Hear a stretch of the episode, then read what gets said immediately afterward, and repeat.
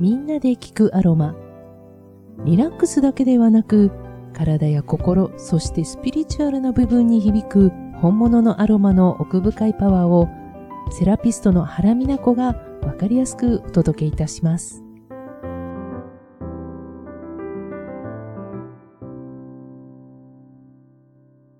皆さんおはようございます。12月の放送、今週で最後になりますね。2023年、どんな1年だったでしょうか？えー、今年1年は本当に目まぐるしくいろんなことが変化していった年だったと思います。もう夏の暑さがすごい答えて、10月、11月は私自身も結構やっぱり夏の疲れですね、あれ考えてみたら。もうなんかあの、体力、気力ともになんか結構ダウン、私もかなりいろいろ頑張ってみたけど、やっぱりダウンしてるっていう自分を認めざるを得なくてですね。で、まあ12月に入ってもなんだか暑い日が続いたり、気温が下がったり上がったり、よくわかんない。まあ今までのなんかその経験値がなんか生きてこないっていうこともなんかすごくイライラの、イライラの原因になったりとか。なんかそんな感じで、あの、皆さんも思ったりしたんではないでしょうかね。で、こちらの番組ではアロマという切り口で体と心、その健やかな状態に持っていくためのヒントをお伝えしようと、いろんな切り口でお伝えしてきていますが、皆さんにね、ちょっと少しでも元気になるようなヒントをお伝えできてればな、というのが私の願いでもありましたし、えー、2024年、来年も楽しくね、アロマって香りってね、すごく幸せな気分になりますよね。その香りも、いろんな香りがあるっていうのが、ちょっとイメージとして、その食事とか食材と同じと思っていただければいいんですよね。あの、お料理もいろんな食材があって、いろんな野菜があって、お肉があってとか、なんかそういったものも、スパイスもいろんなのがあるし、調味料もいろんなのあるし、でそういったものをいろいろ組み合わせると結構本当にね、いろんな料理がもう無限大にあのいろんなレシピがあって、ででいろんな人が作ると、またその同じようなレシピでもなんか違うように感じたりして、なんかアロマの世界も実はちょっとそれに似たような感じでして、なんかそういったあの、なんかいろんな可能性があるというのが、その面白いところなんですよね。私もだから今年一年、毎週ね、番組をお伝えするのに、ネタ切れなんかしないかなと思いつつ、でも必ずなんかこういうこと伝えたら面白いかなっていう、アイディアはやっぱり湧いてくるので、やっぱりそういう意味では面白いなというふうに思っています。で、えっ、ー、と、このアロマね、もともとなぜ私がこのアロマテラピーというものに関わるようになったかっていうことをね、ちょっと改めてこの間考えてみたんですけれども、あの、海外での生活の経験があるっていうところが大きいかもしれないなと思いました。学生時代はですね、まあ、ちょっとあるきっかけがあって、私ドイツ語を勉強することになって、オーストリア、あの、ちょうどザルツブルク州といってザルツブルクとインスブルクの間ぐらいの本当に山あいの町村、村ですね、あれね。えっ、ー、と、そこに1年間、あの、留学する機会を得まして、おで、まあ、その生活をしてきて、じゃあ、それ、じゃあ、ドイツ語を使ったお仕事をしようと思って、あまあ、ドイツ語だけでもなく、英語も使って、ドイツ人だけでもなく、いろんな国の人も一緒に、なんてチームを組んでね、あの、いろいろお仕事をさす、する機会を得て、そういったものを20年以上やってきたんですけれども、その時感じたのはですね、ドイツのその自然療法とか、アメリカの自然療法でそういったものって、あの、なぜそのドイツでもアメリカでも、まあ、あの、全員がやってるわけじゃないんですよね、自然療法って。ただ、あの、自然療法ということで、そのアロマテラピーだったり、ハーブだったり、また、まあ、いろんな療法があるんですけど、そういったものを、えっ、ー、と、なぜその海外ではすごく取り入れられてるのかな、ということを考えたときに、やっぱりね、その保険制度の違い、関係があるんじゃないかな、というふうに思ったんです。で、えっ、ー、と、例えば、えっ、ー、と、日本だと、ちょっと風邪をひきました。まあ、ちょっと風邪、例えば喉が痛くてとか、ちょっとね、これから熱が上がりそうだっていう時に、多分ね、皆さん病院行くと思うんです。私、一時期の私もそうでした。あの、やっぱり会社勤めしてると、休むのはまずいって思うから、休まないために早めに病院に行こうというふうに思った時もありましたし、あとやはり高熱が出てね、できるだけ早く病院にかかった方がいい。でも、ななんて言うんだろう。それがまず当たり前の考え方だと思ってたんですよ。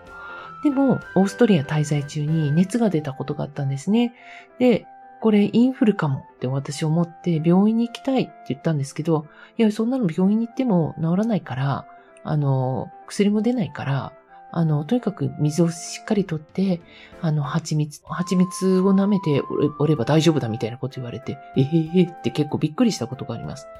で、それでも、いや、どうしても病院行きたいって言って行っても、アスピリンぐらいしか出なかったんですね。熱冷ましのための痛み止めみたいな感じで。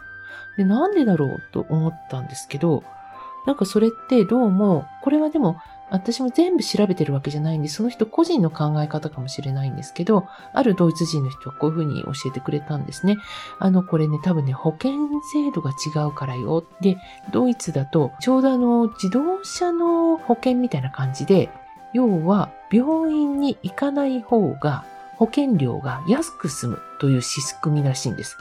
要は、病院に行くと、えー、その行った回数に応じて、その保険料がどんどん割高になっていくと。要は健康であるイコール病院に行かないイコール保険料割安になる。という考え方の、そういう仕組みだそうです。なんかドイツだとそれが全員じゃないとも言ってたけどね。で、そうすると、あの風邪ぐらいじゃ、やっぱり病院には行かないんだよと。病院に行くっていうのは、やはりそれこそあの事故ね、あの、例えばもう本当にそういった外科的な処置が必要な時とか、もう本当にや、もうやばい、やばいような時にしか病院って行かないんだよっていうようなことを聞きました。で、じゃあ、それを、あの、そういう状態にならないために、だから結構、ドイツの薬局とかに行くとですね、びっくりするんですけど、ハーブティーがもう本当にいろんな種類があるんですよ。例えばお腹の具合が悪い時にはこのハーブティーとか、喉が痛い時にはこのハーブティーっていうのが、これがまあずらーっと並んでて、で、薬局に行って、ちょっとハーブティー欲しいんですけどって言うと、えっ、ー、と、そこの薬局にいる薬剤師さんが、んじゃあ症状を教えてください。どんな状況ですかっていうふうに聞いて、アドバイスをくださって、あの、どの商品を選ぶといいかっていうところまで、かなり詳しく提示をしてくれるんです。要はなんかその、えー、薬剤師さんの役割が、ちょっとあの、アドバイザー的な感じですね。うん、あの、処方箋がなくても、あの、そういったこういう症状なので、そういう時にはどういうものがいいでしょうかっていうのをアドバイスしてそこで買うことができるという感じなんですね。うん、で、あの、アロマ、まドイツではそのアロマっていうのは本当に、あの、ごく一部の人が使う感じなんですけど、ドイツではもちむしむしろ、えっ、ー、と、ホメオパシーであったり、あとはフラワーエッセンスと言われる、これも何かの機会があれば説明させていただきたいと思いますけど、アロマテラピーよりもよりさらにですね、エネルギー療法っていうんでしょうかね。そういったものがすごくあの浸透してまして、そういったものも薬剤師さんがね、結構ね、説明をしてくれるんです。で、説明をしてくれて、割求めやすい価格帯で購入ができるんですね。で、もちろん、あの、そのハーブをアルコールに浸して、そのハーブの有効成分を、あの、染み込ませたような、チンキって言われるんですけど、そういったものも販売もしてたりとか、アロマテラピー以外の選択肢もたくさんその薬局で得られたりするんです。で、あの、すごくいいなぁと思って、で、その、なんかその考え方ってね、やはり日本だと日本で当たり前だと思ってたことが実はね、あの、他の国では違ったりするなっていうところですね。で、えー、できるだけね、やはり私もあの、やっぱり病院に行かずに済む、できるだけその自分で、えー、なんとかできるようなセルフケアっていうものをあの、今まで子供が生まれてからずっと実践してきて、もちろんね、病院にもお世話になってますし、もうどうにもならない時は病院に連れてったりとか、もうすごくその現代学にもたくさん助けられてるんですけれども、ただその現代学に頼りっきりにならないっていうこと、できるだけその自分でできることは自分でやるっていうことを、あの、やってきました。で、その中で一番やはりあの、日本でね、そういった自然療法というものを、に関わるときに一番とっかかりがしやすいっていうのが、リフレクソロジーのようなマッサージ、セルフマッサージだったり、あとはあの、アロマテラピーですね。アロマのその植物の力を香りという成分に、実はそのいろいろな薬理効果が、薬理作用、それを活用するというのは、あの、一つ、いろいろ、そのセルフケアにとても助けになるっていうことを身をもって体感しているので、ね、あとは香りですよね。香りってすごく癒しだし、不思議なもので、最初この香りあまり好きじゃないと思ってても、だんだん使っていくうちに、いろんな香りを使っていくうちに、あ、この香りって結構、なんか割と悪くないじゃんなんて思ったりとかして。なんかそういうなんか新しい世界が広がっていく、そんな感じのことを嗅覚、香りから感じられるということがやはりすごく幸せなことだなと思いました。あの、このアロマテラピーとリフレクソロジー、この2本を私のサロンに、あの、来店するお客様にもお伝えしているという状況です。